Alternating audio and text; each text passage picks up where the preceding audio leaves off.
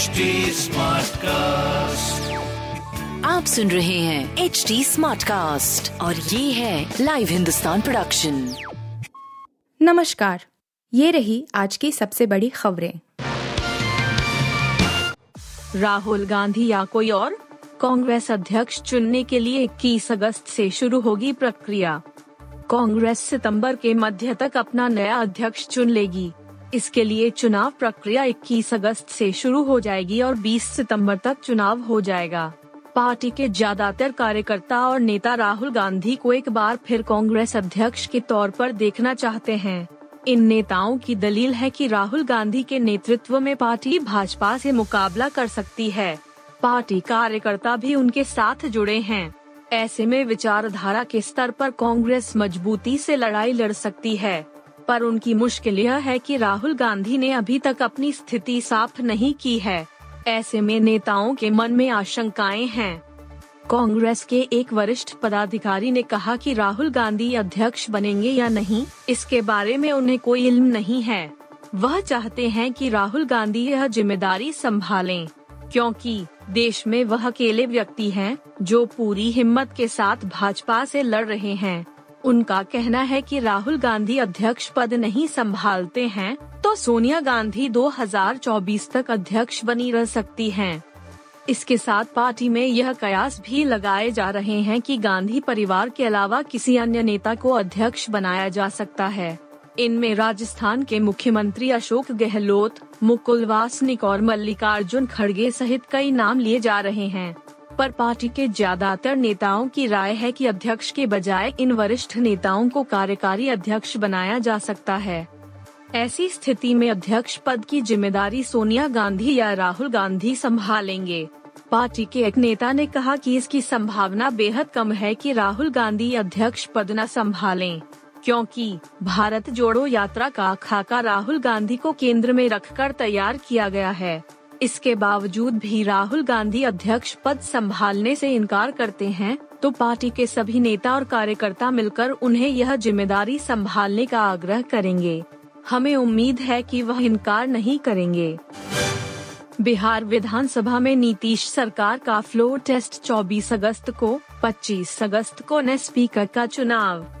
बिहार विधानसभा का विशेष सत्र 24 और 25 अगस्त को होगा। 24 अगस्त को विधानसभा में महागठबंधन सरकार विश्वास मत हासिल करेगी। वहीं 25 अगस्त को विधानसभा अध्यक्ष का चुनाव होगा। मुख्यमंत्री नीतीश कुमार की अध्यक्षता में बुधवार को हुई बैठक में स्थिति पर निर्णय हुआ। महागठबंधन सरकार की यह पहली कैबिनेट की बैठक थी। इसमें बैठक में यह भी निर्णय लिया गया कि महाधिवक्ता के रूप में ललित किशोर आगे भी कार्य करते रहेंगे। कैबिनेट की बैठक में उप मुख्यमंत्री तेजस्वी यादव भी उपस्थित थे। वहीं दूसरी ओर महागठबंधन सरकार में मंत्रियों की संख्या के साथ ही विभागों का बंटवारा भी तय हो गया है। जानकारी के अनुसार जदयू के पास मंत्रियों की संख्या व विभागों की जिम्मेवारी पूर्ववर्ती सरकार की तरह ही महागठबंधन में भी बरकरार रहेगी। जबकि भाजपा कोटे के बचे बाकी विभाग महागठबंधन के खेमे में जाएगा। महागठबंधन के एक वरिष्ठ नेता ने बताया कि मंत्रियों का बंटवारा जदयू और महागठबंधन के बीच हुआ है। यानी जदयू कोटे का मंत्री तय होने के बाद बाकी बची सीटों पर महागठबंधन की ओर से बंटवारा किया गया है। जदयू कोटे से मुख्यमंत्री नीतीश कुमार को छोड़ बारह मंत्री होंगे। बाकी बचे मंत्रियों में राजद कोटे से उप मुख्यमंत्री तेजस्वी प्रसाद यादव को छोड़ पंद्रह और मंत्री शपथ लेंगे। भाजपा को उम्मीद बिहार में लोकसभा के साथ ही होंगे विधानसभा के चुनाव, नीतीश और राजद के खिलाफ मुहिम करेगी तेज। बिहार में जदयू से गठबंधन टूटने के बाद भाजपा अब नई विपक्ष की भूमिका को संभालने में जुट गई है। पार्टी का भावी मिशन 2024 का लोकसभा चुनाव है। उसका मानना है कि विधानसभा चुनाव भी समय से पूर्व लोकसभा चुनाव के साथ हो सकते हैं। ऐसे में पार्टी राज्य के सभी विधानसभा क्षेत्रों में अपनी ताकत बढ़ाने और विरोधी खेमे के खिलाफ आक्रामक अभियान चलाने पर केंद्रित करने जा रही है। भाजपा नेतृत्व जल्द राज्य में अपने संगठन में ज़रूरी फेरबदल करेगा, ताकि नई चुनौतियों का सफलता पूर्वक सामना कर भावी चुनावी तैयारियों को तेज किया जा सके।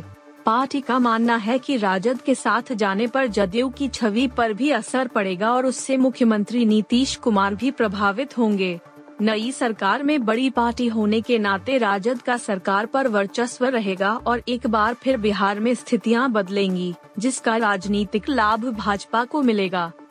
भ्रष्टाचार के मुद्दे पर घेरने की तैयारी भाजपा रणनीति के तहत कानून व्यवस्था से लेकर भ्रष्टाचार के मुद्दों पर महागठबंधन सरकार को कटघरे में खड़ा करेगी। भाजपा विपक्षी खेमे की स्थितियों पर भी नज़र रखे हुए है, जिसमें नीतीश कुमार 2024 में प्रधानमंत्री पद के संभावित उम्मीदवार बन सकते हैं। सामूहिक नेतृत्व और सामाजिक समीकरण को साधेगी। भाजपा अब जिन प्रमुख मुद्दों पर विधानसभा से लेकर सड़क तक रहेगी उनमें राजद की पिछली सरकार का जंगलराज, भ्रष्टाचार, विश्वासघात और अवसरवाद प्रमुख है। इसके अलावा बिहार के विकास को लेकर भी पार्टी जनता के बीच जाएगी। भाजपा की सबसे बड़ी दिक्कत राज्य में प्रभावी नेतृत्व की कमी है। हालाँकि, पार्टी का मानना है कि सामूहिक नेतृत्व और सामाजिक समीकरण को साध कर आगे बढ़ेगी। साथ ही प्रधानमंत्री नरेंद्र मोदी का नेतृत्व जनता को उसके साथ लाने के लिए काफ़ी महत्वपूर्ण साबित होगा। पार्टी नेताओं का यह भी मानना है कि राजद और जदयू का तालमेल जदयू में ही एक बड़े वर्ग को रास नहीं आ रहा है। कर्नाटक में सीएम नहीं बदलेगी बीजेपी, बसवराज बोम्मई के हाथ में ही रहेगी कमान। कर्नाटक के मुख्यमंत्री बसवराज बोम्मई कम से कम अगले विधानसभा चुनाव तक शीर्ष पद पर रहेंगे। भाजपा की केंद्रीय टीम के सूत्रों ने इस मामले पर जारी अटकलों के बीच इसकी पुष्टि की है।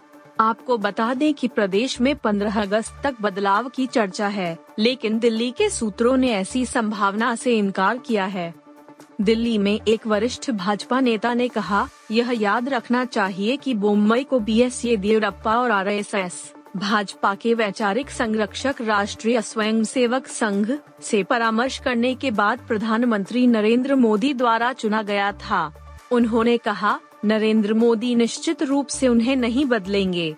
अगर पार्टियाँ आलाकमान ऐसा करते भी हैं, वे चुनाव से ठीक पहले पार्टी की छवि को खतरे में डाल देंगे। केंद्रीय गृह मंत्री अमित शाह के मुंबई से मिलने के बाद नेतृत्व परिवर्तन की अफवाहें शुरू हुई और कहा जाता है कि उन्होंने राज्य में कथित कानून व्यवस्था की विफलता का मुद्दा उठाया। बीजापुर शहर विधानसभा क्षेत्र के विधायक बसनगौड़ा पाटिल, जिन्होंने भविष्यवाणी की थी कि येदियुरप्पा को बदल दिया जाएगा, इस बार भी मुखर रहे हैं। राज्य के एक अन्य भाजपा नेता और पूर्व विधायक भी सुरेश गौड़ा ने आग में घी का काम किया। हालाँकि येदियुरप्पा ने अफवाहों का कड़ा खंडन किया है, उन्होंने संवाददाताओं से कहा, जब राज्य के चुनाव सिर्फ़ सात आठ महीने दूर हैं तो मुख्यमंत्री को बदलने का कोई सवाल ही नहीं है। मुख्यमंत्री बदलने की अफवाहें अब बंद होनी चाहिए। कांग्रेस ने बोम्बई को कठपुतली मुख्यमंत्री कहा है।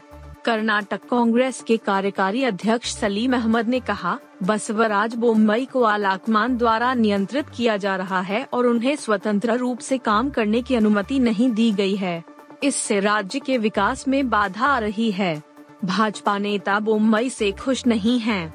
उन्हें लगता है कि पार्टी प्रदेश के लिए कोई नया मुख्यमंत्री देने जा रहा है।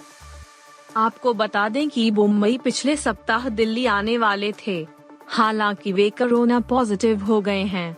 सूत्रों ने कहा कि उनके ठीक होने के बाद कैबिनेट विस्तार की उम्मीद है। चीन को चिढ़ाने में कसर नहीं, लैक के करीब युद्धाभ्यास करेंगे भारत और अमेरिका। अमेरिका की हाउस स्पीकर नैन्सी पेलोसी की ताइवान यात्रा के बाद चीन और अमेरिका में तनाव काफ़ी बढ़ गया है। एक तरफ़ चीन धमकी देने से बाज नहीं आता तो दूसरी तरफ़ अमेरिका भी चीन को चिढ़ाने में कसर नहीं छोड़ रहा है। अब भारत और यो अमेरिका मिलकर चीन की ही सीमा के पास सैन्य अभ्यास करने जा रहे हैं। निक्केई एशिया की रिपोर्ट के मुताबिक अक्टूबर में उत्तराखंड में यह सैन्य अभ्यास होगा। 18 अक्टूबर से 31 अक्टूबर तक उत्तराखंड के औली में दस हज़ार फीट की ऊंचाई पर यह आर्मी ट्रेनिंग होगी। भारत और अमेरिका लंबे समय से संयुक्त युद्धाभ्यास करते रहे हैं। इसकी जगह और समय बदलते रहते हैं। इस बार बीजिंग के असमय सैन्य अभ्यास के जवाब में भी इसे देखा जा रहा है। पेलोसी की यात्रा के बाद से ही चीन ताइवान के करीब युद्धाभ्यास कर रहा है। ताइवान का कहना है कि यह युद्ध की तैयारी है। वहीं जापान ने भी इसको लेकर चिंता जताई है। जापान ने कहा था कि कम से कम पाँच मिसाइल उसके भी समुद्री क्षेत्र में गिरी थीं। यूएस आर्मी पैसिफिक के मेजर जोनाथन लीवाइज ने निक्के एशिया से कहा, इस बार का युद्धाभ्यास ठंडे मौसम में युद्ध लड़ने के अभ्यास को लेकर होगा। इसके लिए किसी ऊँची जगह की ज़रूरत है।